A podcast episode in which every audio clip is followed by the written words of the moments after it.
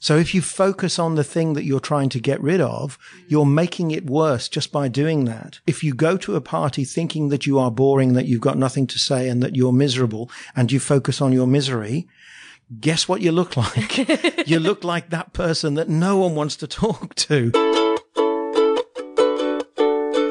Welcome to Stand Out Get Noticed, the podcast that helps you speak and present with rockstar confidence. I'm Christina Canters, your host and founder of the C Method Communication Skills Training. For free resources and to subscribe to the show, visit thecmethod.com. Hello, Rockstar. Welcome to episode 113 of Stand Out Get Noticed. Christina with you here. I hope you've been enjoying the best of episodes. That's been the last few episodes. This week, I am back with a fantastic guest for you. His name is Dr. Steve Carey, and he's a clinical hypnotherapist. Shout out to listener Joel for asking me if I had tried hypnotherapy. My answer is no, but it did give me the idea to bring hypnotherapist Steve onto the show to hear his thoughts on how our brains and the way we think impacts our confidence and ability to communicate effectively. Pretty interesting, huh? I thought so. Now, Steve has many years and thousands of clients worth of experience in the field of clinical hypnotherapy. He specializes in helping clients stop smoking and other substance abuse issues and in treating anxiety and stress. He also works with clients looking to improve performance, whether studying for exams, improving their sports performance, or in the workplace. I actually met Steve when he was teaching business and professional communications at Melbourne University back when I was studying architecture. And he was the first person I ever interviewed for my first podcast back in 2013. And if you want to hear that interview, I will link it up in the show notes. They'll be at thecmethod.com slash Steve. Now, I was initially really interested in learning more about hypnotherapy, and I discovered that it's not just about going to sleep and waking up and clucking like a chicken. You'll hear from Steve how he thought the same thing about hypnotherapy until he actually gave it a try. We also talk about how he helps clients with building confidence and how we can retrain our minds to help us handle nerve wracking situations like public speaking or social events. And if after listening you feel like you could benefit with some help from Steve, I'll also put his contact details in the show notes for you as well. Okay, before we get to that interview, I have two announcements. The first one's really quick. I will be speaking at a networking breakfast on the 14th of June at the Fresh Networking Speed networking event. And the talk I'll be giving will be on how to create a great personal pitch so that when you are networking, you can introduce yourself with confidence and ease and no more standing around awkwardly wishing you were somewhere else.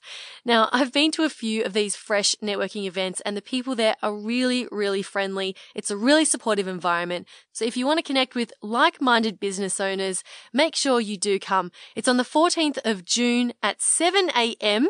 So only super keen people are going to be there, I promise. 14th of June, 7am. It's $30, which includes breakfast and coffee, and it's in South Yarra. For those of you in Melbourne and who love early mornings, I'll put a link in the show notes or check out my Facebook page. I'll put a link in there too. Hope to see you there.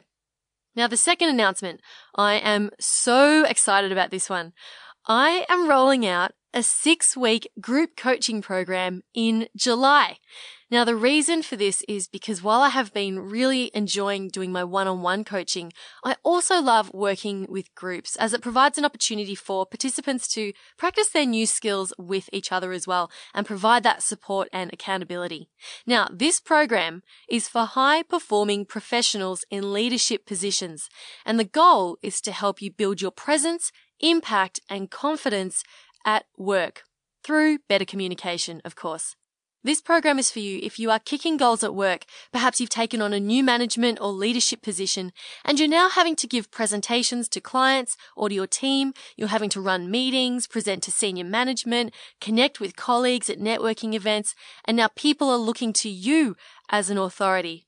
But you're feeling daunted by all of this because you haven't had to do it before and no one's taught you how to do it, let alone provide a safe environment in which to practice.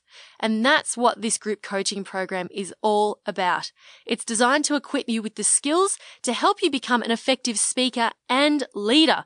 So it's an all around communication skills training so you can stand out at work, build your professional presence, lead with confidence, and have better, more productive relationships with your team and colleagues. Because it's all well and good to be a great presenter or speaker, but if you can't have great relationships with your colleagues as well and rally them up and get them on board with you and your ideas, it's going to be very difficult to spread that effectiveness as, as a leader. Now, the program will cover the elements of communication that I get asked for help with constantly, being how to deliver a compelling, engaging presentation, how to speak and lead with authority in meetings, and how to introduce yourself effectively at networking events and to make more meaningful connections with others. It's going to be a six week program where you get access to online course materials, weekly group coaching calls, and one on one sessions with me. Oh, and also you don't have to be in Australia for this training. It will be conducted online. So I'm very excited about that. Now, because this is small group coaching, I am capping it at six people. Six people.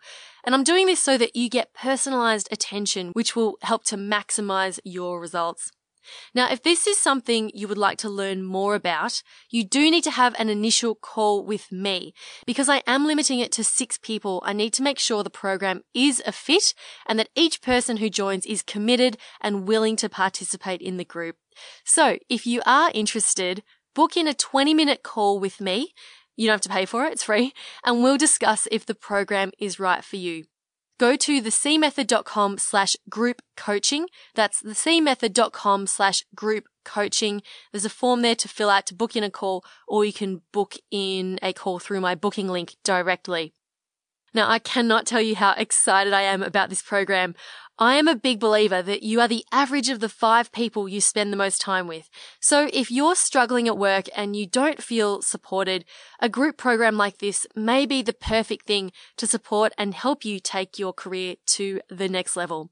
And I would be absolutely honored to be the person to facilitate that for you. So if that sounds good, go to thecmethod.com slash group coaching. I look forward to speaking with you. Okay, now let's move on to this week's conversation. Let's meet clinical hypnotherapist Steve Carey. You know that you were the very first person I ever interviewed for a podcast. I was? Ever. Wow. I interviewed you back in November 2013. That's three and a half years ago. Wow. And your podcast survived having me as its first guest. It sure did. Went well, on to bigger and better things. so I, I believe it was episode three and we talked about communication skills because hmm. that's, that's actually, you were the person who taught me that communication was a skill that you could actually learn. And can I just say that it was because of learning that, that actually inspired my journey into doing what I do now.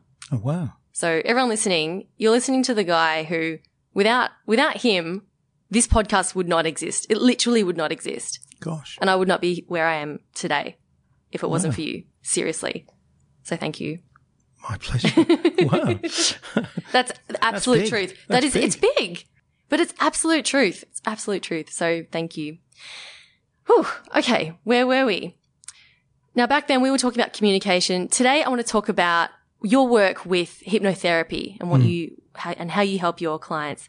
And this came about because a podcast listener, Joel, emailed me to say, have you tried hypnotherapy? I've, I've had it done before and I've, um, my son's experienced it as well and it's really helped with his own confidence. And that got me thinking because it's not something that I'd considered before. So just to get us started, can you, can, tell, can you tell me about what first drew you to hypnotherapy? What first drew me to hypnotherapy? Um, I kind of entered it by a short introduction to NLP, which um, I'm sure some of your listeners will know and, and some won't know, which is neuro linguistic programming, which turns out to have a really interesting connection with hypnotherapy because the two guys who developed that body of work, neuro linguistic programming, were working with the transcripts of three therapists, Fritz Perls, Virginia Satir, and this weird, wonderful, wacky guy called Milton Erickson. And I've, I've always been the sort of person who wants to get back to the origins of things. Where did this stuff come from? And I, I stumbled against one of my um, intellectual prejudices, which I found very embarrassing because I thought I was beyond all that, because I knew nothing at all about hypnosis, but I did know that it was nonsense. And I realized that you, you can't hold both of those ideas at the same time. I don't know anything about it, but I've got a very strong opinion about its worth or otherwise. So I thought I was, I was going to explore this and find out if it really was nonsense, in which case I could rest comfortable, or whether this weird Milton Erickson guy who was using hypnotherapy a lot, whether he was actually using a really valuable tool. And I guess that we're sitting here now probably gives the answer away as to what I came away with. Mm. And for me, actually, it's, um, what I really love about it is it's a particularly elegant use of language. It's a way of using language, of using communication, to go back to the subject of our first discussion, um, in a strategic way, in a way that helps people to, to get the change that they, they want in their lives. Mm. So you were originally interested in NLP? In practicing um, NLP? Well, I didn't know that I was. I was actually on a I was actually on a week long um, business school trip in the in the UK back in about 2006, and we were inter- we were given a one hour introduction to NLP. The first thing that struck me as interesting was that the guy was smart enough. He didn't call it an introduction to NLP. He called it a masterclass in NLP. Okay means the same thing, but would you rather be someone who's attending a masterclass or an introduction? Oh, yes. Of course, it was a bunch of middle-aged, middle-aged blokes who fancied their, fancied themselves. So to be told that we were doing a master, and I thought that's interesting. That suggests, um, what the point that he was making with a lot of this NLP stuff, which is that the way that you express an idea can matter massively uh, you know, of course, the content of an idea is important, but how you express it, how you choose to express it, and to recognize that you've got lots of different choices and that they can have different results is ve- is a very powerful insight, and that's mm. really started triggering my my thought in that direction. Wow. So take me back to your first clients. What what did you start helping people with initially? Um, well, actually, let me go back to the, my first experience of hmm. hypnosis mm. because armed with this, with this new um, realization that I was going to have to do some work on this, I went and found someone and said, "I just want an experience of hypnosis to see if it's real." Because I'm, I, I like to see the evidence and to experience it for myself. And of course, like most people, I assumed I couldn't be hypnotized. I didn't know what that actually meant, and I didn't really know whether I could, but I assumed that it meant that you were weak of mind or something if you could be hypnotized. It turned out after about two minutes with um, Sonia Devine was the name of the lady who hypno- hypnotized me the first time. I was out like a light, and and I I remembered nothing that she said after she started speaking during the hypnosis part of the session. Wow. And then people, when that's happened to people since, to clients, and, and it, it does happen um, quite a lot, not always, they say, well, but how do I know I wasn't just asleep? And there are various physiological signs, but a really interesting one for me is there's a thing called a, an ideomotor signal. You can uh, stroke someone's finger. The, so the forefinger can become a signal for yes, and the next finger can be a signal for no, which means that they can communicate without actually having to speak, without having to use the voice, which tends to raise you out of that level of of um, trance. Um, well, it turns out that I, I was doing those signals quite satisfactorily all the way through and had no recollection of them at all. Oh my goodness. Yeah, it's kind of quite spooky in a, in a really interesting sort of a way. So what did she hypnotize you to actually do or ch- did, did you change in any way as a result of I, that experience? I did. I, I said to her, she said, well, while you're here, we might as well work on something. I said, look, honestly, I haven't, I haven't really got anything particular that I want to work on. Um, but I've got a sort of sneaking suspicion that this might become quite important to me. I don't know why or how. At the time, I was a, I was a business consultant, so I was whizzing around uh, Melbourne, and this was ten years ago when there were lots of bookshops around, particularly secondhand bookshops. And as a direct, res- it seemed to me as a direct result of that session, I developed almost like a like a mania for um, diverting myself to all of these bookshops to see if they had any great new books on hypnosis I hadn't already read and it became almost like a, a, compulsion, and that sort of reinforced the feeling. I mean, in a good, in a positive way. I was I, I, I, was never late for appointments. I just used to schedule in an extra half an hour to nip by uh, Carlton or whatever it was. But that that then I thought, now that's interesting because that wasn't even happening at a conscious level. It was something that was happening quite deep down within me. Um, and so it's proved to be, you know, I've, I've, I've ended up doing what I'm doing. I had no, no expectation that I would end up actually practicing this. I was just interested in it from a sort of an intellectual point of view. Mm. And so what's the main thing that you help your clients with now? Um, well, there isn't one main thing. I suppose the, the obvious thing, most people would know someone or may be someone who's stopped smoking using hypnotherapy.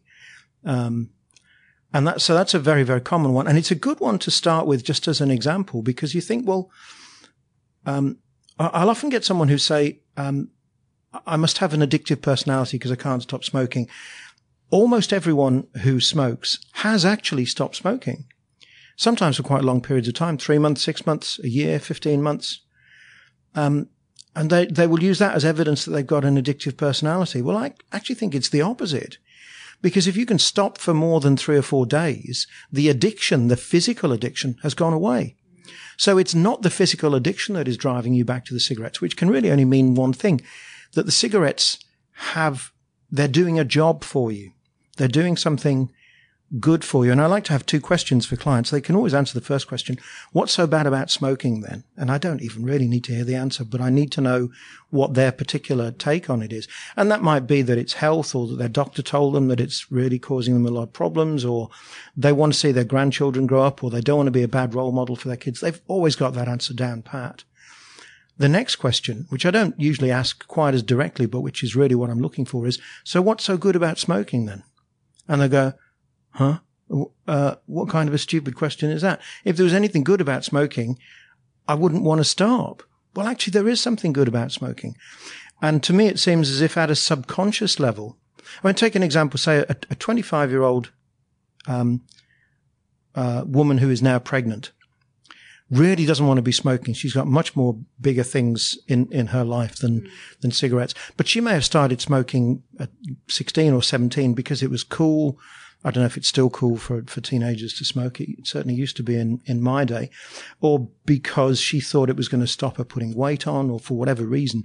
Now, at a subconscious level, that reason's never really gone away. She may, they may not be her conscious priorities anymore. The baby is clearly her major focus, but at a subconscious level, that it's still doing the same job.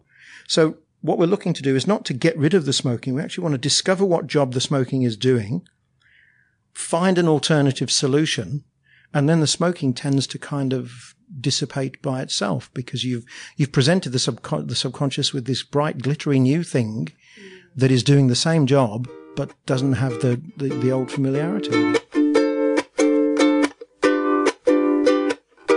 In terms of how this can relate to someone who's feeling not very confident, mm. maybe they're at work or they have a fear of public speaking, and you were saying before how it's not the it's not the public speaking. It's not about the presenting in meetings. It's not about the going out there and talking to people. It's that subconscious thing that that's informed our the way that we perceive the world and how we think mm. others what, what, how we think other people are going to think about us and and all of that. Have, have you worked with people with issues around that before? And what are those subconscious things that people feel Absolutely. Uh, it's very common, actually. Um, more common, I think, than we realize. And this is one of the first, the first insights that I think is helpful for people. That, um, the tragedy of the human condition, it seems to me, is that we compare our insides with other people's outsides. We've got special access to the way that we feel and what we really think and we, and that voice that we hear running through our head. Um, we can't we can't really directly experience that from anybody else. All we can see is is what they present to the world, and that may look very differently on the outside than it actually feels inside. So we end up scaling our own feeling against other people's externals. Does does that make sense? Can you, give you an, I mean? Can you give an example of that? Well, if you if you were to think of someone who who had social anxiety, for instance, which is which is really quite common, and they might say something look uh, like, look, my my wife drags me out to these parties and I really don't want to go because I've got nothing to say. And I'm, you know, I, I, think I'm probably quite a boring person actually because I don't, it doesn't light me up when we get to the party and everyone's having such a great time. There's a couple over there and they're flirting and there's people over there dancing and telling each other jokes and having such a great time. And I just feel like I just want to go home. I've got nothing to say. And you say to them, well, how do you know that they're having a good time? You say, well, because I can see it. You can see they're laughing and they're joking and they're being animated. So if, if you were laughing and joking and animated, imagine that you just kind of did that. Would you be having a good time? Oh, no, no, I wouldn't. well, hang on.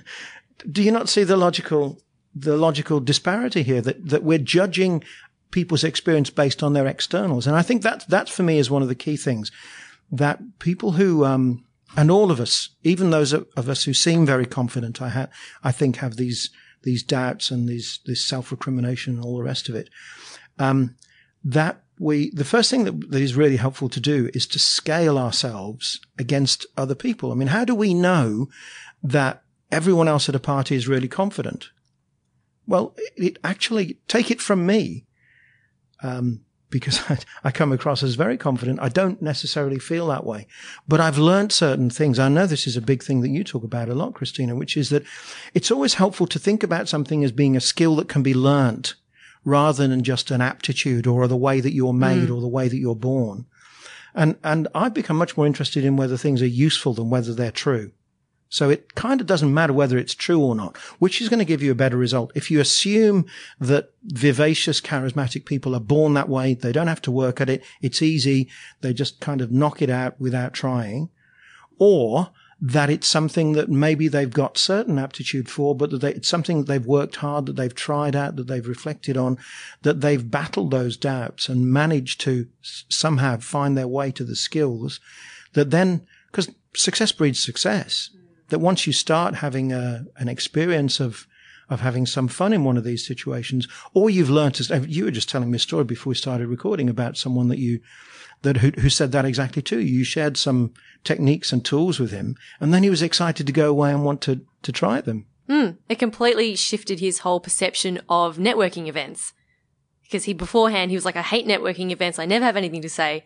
And then we created a great personal pitch that he could use and a great way to explain what he did. And then he got excited about going. So you're right. It's all about that perception and actually having and thinking to yourself, is this useful? Is this going to help me and serve me? Or is mm. it actually continuing to hold me back? Mm. And, and so when you arrive at this event, I mean, uh, uh, uh, the person you were just talking about there is, is he's already dramatically increased his chances of going well there because he's got some techniques and skills and that's very important. And also because he's now thinking about it in a different way. He's kind of excited. He's a little bit sort of curious to see how this is going to go. And you know, all of us know that that's going to be a better frame of mind, more likely to be conducive to success. So that, that would be the first step. Um, and the second one related to that would be this notion of reframing, of thinking about what you're experiencing differently. Um, and by that, I might mean something like, uh, because sometimes people who, who, I know the sort of people that, you know, that, that, that, you're, you're working with, Christina, who want to get good at public speaking or they want to get good in a group situation. They often set out with an unrealistic expectation that they want to be completely calm and completely relaxed about it. Um, which is unrealistic because it's actually that, that kind of little bit of juice and that little bit of, anxiety that drives you to actually do your very best work. If you turn up to the World Cup final and it's just like another game, you will not play your best game ever.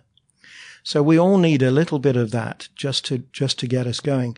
So if you start to reframe um, what you're feeling as being excitement rather than nerves, that by itself, and, and it sounds like such a little thing, but if you actually start reflecting on that and thinking, what is it that I'm really feeling and, and how can I use that? What are the benefits mm. of this? So it's not just a negative. Absolutely. I just finished reading a book by Ruby Wax.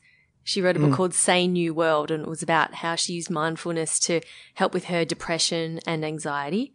And she said that one of the things that really helped her was to, when she felt these ang- anxious thoughts come up or she felt the depression hitting her in, inside, she would label it. She would say, Oh, hello, that's depression. Oh, she would actually personify it. She would give mm. it a hmm. name. She would go, Oh, that's Frank. She would say, Oh, that, that's Frank. Frank's a crazy lunatic and Frank's, you know, coming up mm. now to, to try and get the better of me, but it's okay. He won't be here for long. And, oh, here comes Susie. She's, terrified of everything, you know, so she actually mm. labeled each emotion and feeling and that was, that enabled her to distance herself from it.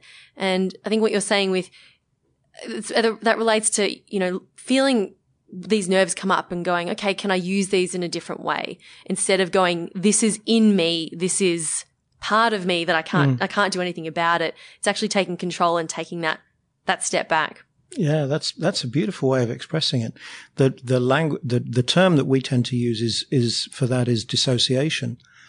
Um, and and that that too is a very helpful way. I mean, if you if you, I, I, I just thought about this the other day. I was thinking about you're asking about the sorts of issues that people come and present to see a hypnotherapist with, but here here are some of them. And if you just wonder to yourself, what have these things got in common?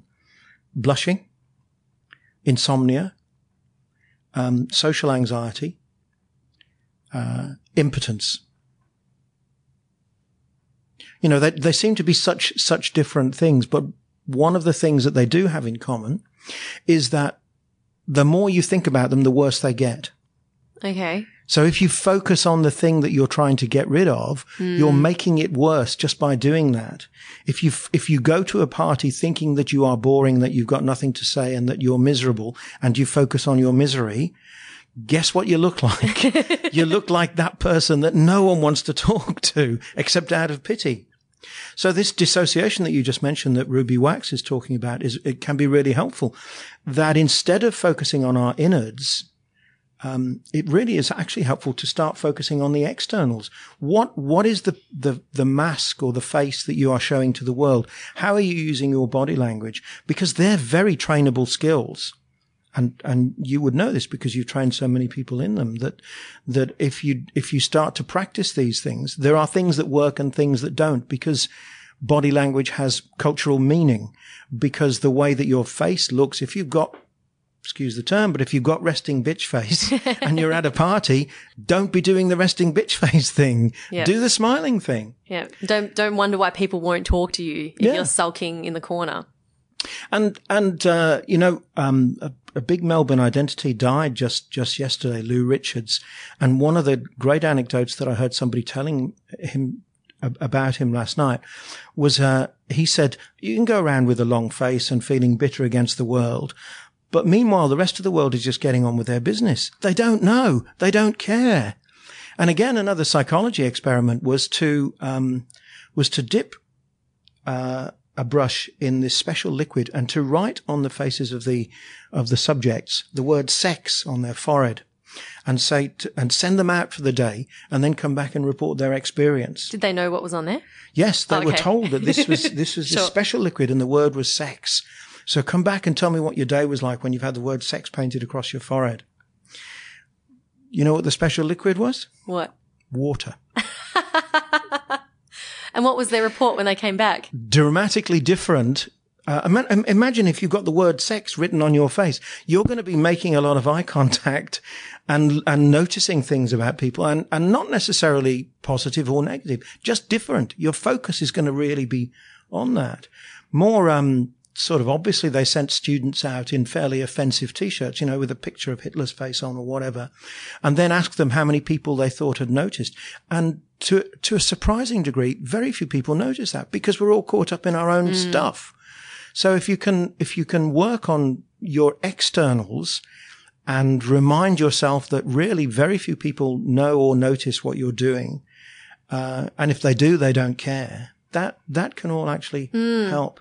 Oh, and especially, um, I say this, this to my clients when they're getting up to speak in front of an audience. You think that, oh, everyone's looking at me. They're all judging me. They're all commenting on my shoes and my hairstyle. And it's like, no, people are sitting there going, what am I going to have for lunch? Did I leave the iron on? Do I text that guy back? And they're, they're all so concerned about their own stuff and their own baggage. They don't have time to think about you and your stuff.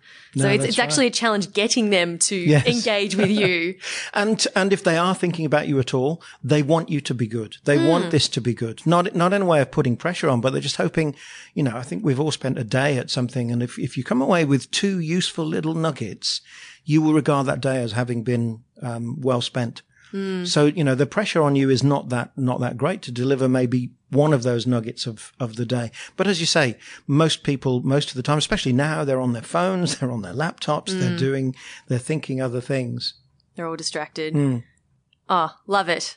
Steve, thank you so much for joining me on the show. This has been an absolute pleasure. I'm so glad to have had you back. you. Is there Thank anything you else you'd like to share with the listeners?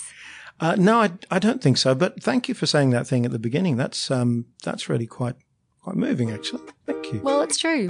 So thank you. Love that conversation with Dr. Steve Carey. He was such an amazing guest and I was so glad to have him on the show for the second time. To connect with him, go to ahs.com.au. That stands for the Academy of Hypnotic Science, ahs.com.au. I'll also put his email and phone number in the show notes at thecmethod.com slash Steve. Steve has also informed me that if you want a free audio recording of a hypnotherapy session specifically for reducing anxiety and improving performance, just drop him an email with the subject line, the C method offer. His email is steve.carey at ahs.edu.au or just visit the show notes Okay, and before I leave you for this week, remember to go to thecmethod.com slash group coaching if you are interested in learning more about the six week group coaching program for high performing professionals who want to stand out at work, build their professional presence and accelerate their career through being a strong, effective leader and speaker. Super excited for this program and can't wait to speak with you. And that's all from me this week. Thank you so much for spending some time today. Keep on being awesome, and I'll talk to you next week. My name's Christina Canters, and this has been Stand Out, Get Noticed.